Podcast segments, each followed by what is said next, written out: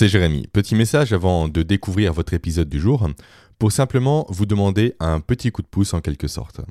Je viens de prendre mon téléphone et j'ai remarqué comme quoi je suis uniquement à 12 avis d'atteindre les 200 évaluations sur Apple Podcast. Donc si jamais vous possédez un appareil de chez Apple, prenez quelques petites minutes, si jamais le cœur vous en dit, pour me laisser un avis, idéalement 5 étoiles ainsi qu'un commentaire, pour m'aider à mieux faire référencer mon podcast. Sachant que des podcasts comme les miens, généralement, ne sont pas beaucoup mis en lumière. Merci par avance et sur ce, bel épisode. Bonjour à toutes, bonjour à tous et bienvenue sur ce tout nouvel épisode de Sauce Killer. Sauce Killer, le podcast, au travers duquel je vous partage chaque semaine des techniques, des outils et des méthodes afin de vous aider à développer ou à renforcer vos compétences holistiques. Avant de commencer l'épisode du jour, petit message bref et rapide afin de vous dire que si vous voulez vous offrir ma formation de productivité et d'efficacité, vous pouvez encore bénéficier du tarif unique de lancement jusqu'à ce soir 17h. Vous avez un lien juste en bas en description. Reprenons maintenant là où nous nous sommes arrêtés dans le podcast précédent et continuons à parler des langages de l'amour. Histoire juste rapidement de recontextualiser ce sujet, pour rappel, m'a été inspiré par les travaux de Gary Chapman. Gary Chapman, un conférencier américain spécialiste du mariage et de la famille, qui a mis en évidence que nous sommes toutes et toutes sensibles différemment à l'expression des sentiments plus exactement à l'expression du sentiment d'amour. En fait, selon lui, il existe cinq formes d'expression de l'amour qu'il qualifie de langage, de langage de l'amour.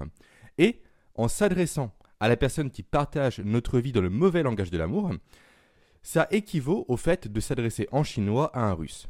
Le message ne passe pas du tout. Bon, hormis forcément si le russe en question parle chinois, mais on va dire que ce n'est pas le cas dans mon exemple. Et donc, ces travaux, les travaux de Gary Chapman, je les ai, pour rappel, en quelque sorte détournés. Je n'irai pas jusqu'à dire que je les ai approfondis, mais je les ai détournés pour en faire un outil de communication et d'influence à part entière. En quelque sorte, j'ai élargi ces travaux pour qu'ils concernent maintenant non plus uniquement l'amour, mais la communication et l'influence au sens large du terme, afin que ces outils qu'il a développés, que ces langages qu'il a mis en évidence, puisse s'inscrire réellement dans votre quotidien, dans votre vie de tous les jours, afin de vous aider à gagner en influence. Alors, la semaine dernière, on a commencé ensemble à parler de ces langages de l'amour, en parlant justement du premier langage de l'amour, à savoir les paroles valorisantes. Alors maintenant, passons aujourd'hui au langage suivant, celui des moments de qualité. Le nom de ce langage-là, les moments de qualité, est en soi suffisamment explicite pour comprendre immédiatement de quoi il en retourne. Une personne qui est sensible au langage de l'amour des moments de qualité est une personne pour qui l'amour se matérialise en temps passé avec elle, en temps qui lui est uniquement dédié et consacré, en moments où on lui accorde une attention une attention à 100%. Autrement dit, en moments où nous sommes pleinement dans l'instant présent avec elle, où nous lui sommes entièrement consacrés.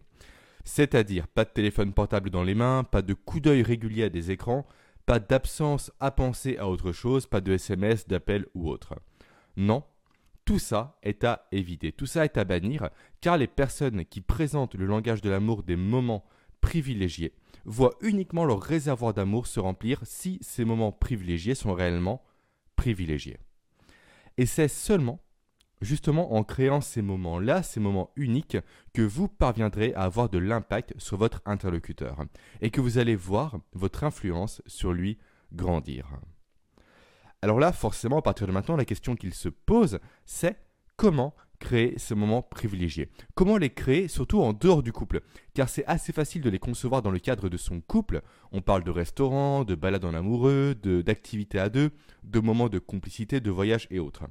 Mais comment les mettre en application, comment mettre en application ces moments privilégiés-là avec d'autres personnes? Que la personne qui partage votre vie. Comment les mettre en application avec vos amis, avec vos collègues ou avec toute autre personne que vous côtoyez régulièrement et sur qui vous voulez avoir plus d'impact et plus d'influence. Et surtout, comment utiliser ce langage de l'amour-là sans risquer de créer de sous-entendus ou autres interprétations qui ne seront clairement pas à votre avantage, surtout si vous cherchez à appliquer ce langage de l'amour-là avec une personne du sexe opposé au vôtre. Parce qu'avec tous les mouvements actuels tels que MeToo ou autre mouvement de ce genre-là, il est vraiment préférable de penser à ça en amont et de faire très attention à comment votre attitude, vos propos ou autres vont être reçus et surtout perçus. Je vous parle de tout ça dans la suite du podcast. Car avant de rentrer sur ce sujet-là, sur ce domaine-là, on va dire, je vais déjà commencer par vous parler du pourquoi. Du pourquoi les moments privilégiés fonctionnent avec les personnes qui sont réceptives. Je vais vous présenter le besoin intrinsèque auquel répond ce langage, ou plutôt dans ce cas-là, les besoins intrinsèques. Je vais vous présenter les leviers psychologiques sur lesquels joue ce langage. Encore une fois, j'aime à le rappeler, pour moi il est crucial de vous expliquer constamment le pourquoi des choses. De ne pas uniquement me limiter, comme beaucoup le font malheureusement, à vous partager des techniques et des méthodes à tout va, sans vous expliquer le fonctionnement qui se cache derrière ces techniques et ces méthodes-là.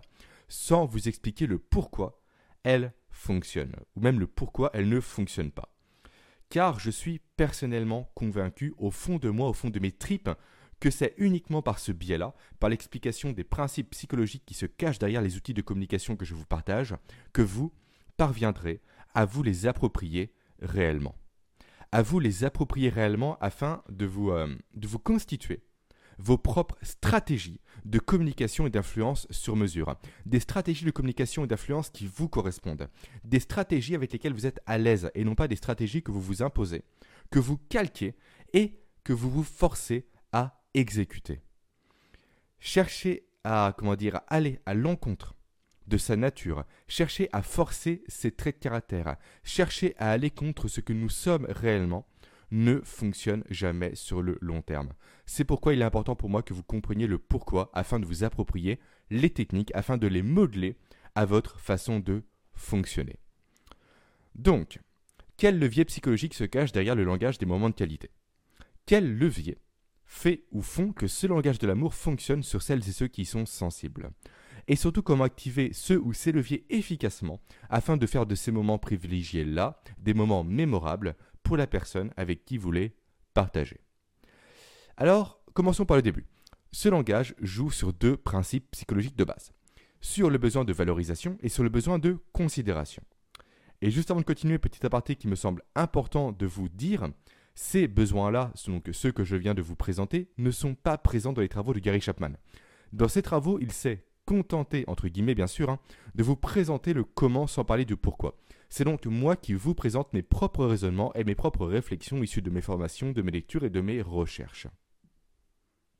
Donc, tout ça pour dire que pour moi, l'efficacité de ce langage-là est liée au fait qu'il répond aux besoins de valorisation et aux besoins de considération.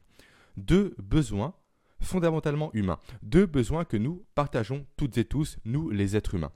Ces besoins sont véritablement communs, c'est très important de le préciser, c'est pour ça que j'insiste là-dessus, sont véritablement communs à l'ensemble des personnes.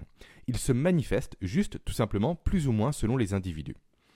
Et justement pour vous montrer à quel point ils sont communs, pour vous montrer à quel point ils sont universellement partagés par tous et par toutes, à quel point ils sont ancrés en nous, il suffit tout simplement de prendre l'exemple des enfants, de regarder les enfants. Si vous avez un enfant vous le savez très bien, un enfant qui est ignoré va tout faire pour se faire remarquer, quitte à finir par faire une bêtise pour se faire engueuler, car cette engueulade sera considérée comme lui comme étant un moyen d'être considéré, comme étant un moyen de se faire remarquer, comme étant un moyen de se sentir exister au travers du regard de ses parents ou des adultes qui l'entourent. L'être humain est tout simplement en fait un animal social un animal qui a besoin de vivre avec et au travers des autres. Et pour les personnes sensibles au langage des moments de qualité, ce trait est d'autant plus marqué et est d'autant plus présent chez elles. Ces personnes sont d'autant plus en recherche de valorisation et de considération. Et c'est justement pour cette raison-là que ce langage de l'amour, ce type de langage de l'amour, le langage des moments de qualité, fonctionne sur les personnes qui y sont particulièrement sensibles. Après, faut-il encore savoir comment créer ces moments de qualité afin que les personnes qui soient sensibles y soient réceptives réellement? Comment faut-il, ou plutôt comment parvenir à créer ces moments de qualité-là à notre ère actuelle, à l'ère du tout numérique où tout le monde est plus ou moins scotché constamment à son téléphone ou à n'importe quel écran possible et inimaginable? Eh bien, c'est justement là que c'est intéressant. C'est justement là que vous pouvez tirer votre épingle du jeu. C'est une très bonne nouvelle pour vous que notre société actuelle se digitalise de plus en plus et se numérise de plus en plus. C'est véritablement une opportunité que vous devez saisir. En fait, à cause de cette digitalisation, de cette surconsommation de l'information et des écrans, il sera d'autant plus facile pour vous de vous distinguer des autres, de vous distinguer des personnes qui passent leur temps, leur moment d'interaction sociale avec les autres greffés à leur téléphone, en faisant vous tout simplement ce que ces personnes ne font pas, ne font plus, c'est-à-dire écouter. Se taire et écouter.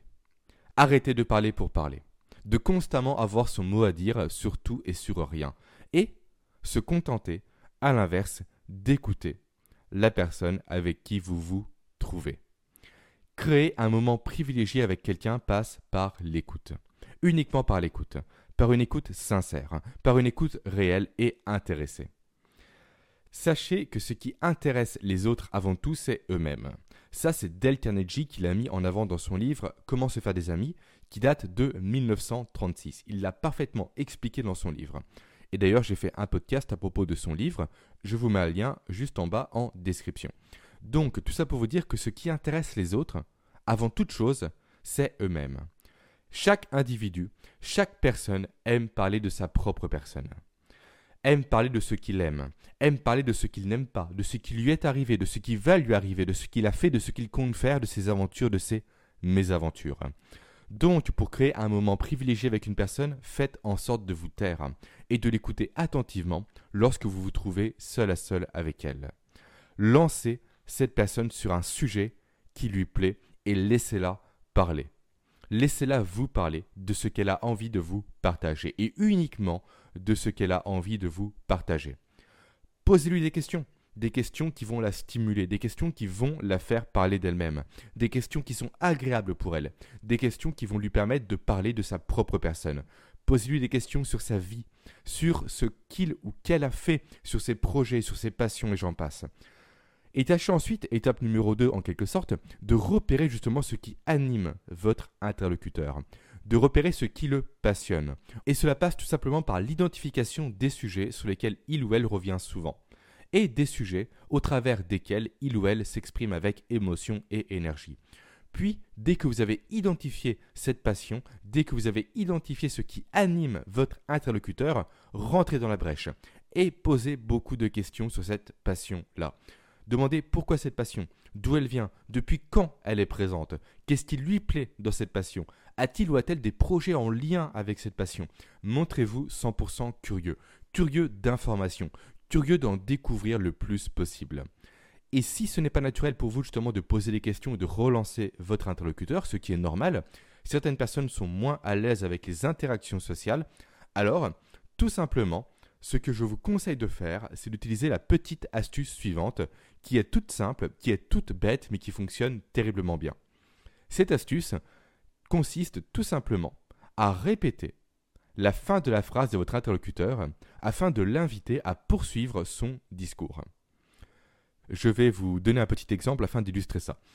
Imaginons que votre interlocuteur aime les, euh, fusées et que ce qu'il aime tout particulièrement dans les fusées, c'est leur confection. Alors, lorsqu'il va vous dire ça, répétez calmement et lentement, avec un ton interrogatif, leur confection. Et là, naturellement, va s'enclencher un processus de réponse de sa part où il va vous expliquer pourquoi c'est justement cet aspect-là des fusées qu'il aime particulièrement. Pourquoi c'est leur confection qui l'affectionne spécifiquement.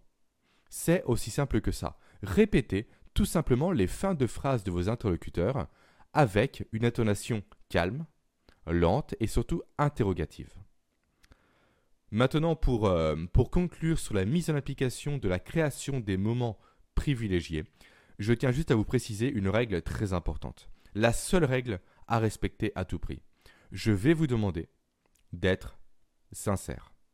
De ne pas faire semblant de vous intéresser à quelqu'un. Soyez entier et sincère avec la personne avec qui vous souhaitez interagir et surtout avec qui vous souhaitez mettre en place des moments privilégiés. Sinon, ça ne fonctionnera jamais vous finirez par être démasqué et surtout, en adoptant une telle attitude, vous ne serez pas dans un objectif d'influence, mais dans un objectif de manipulation. Et ça, ça n'a strictement rien à voir et croyez-moi, je ne cautionne pas du tout l'utilisation détournée, on va dire, des moyens de communication pour manipuler.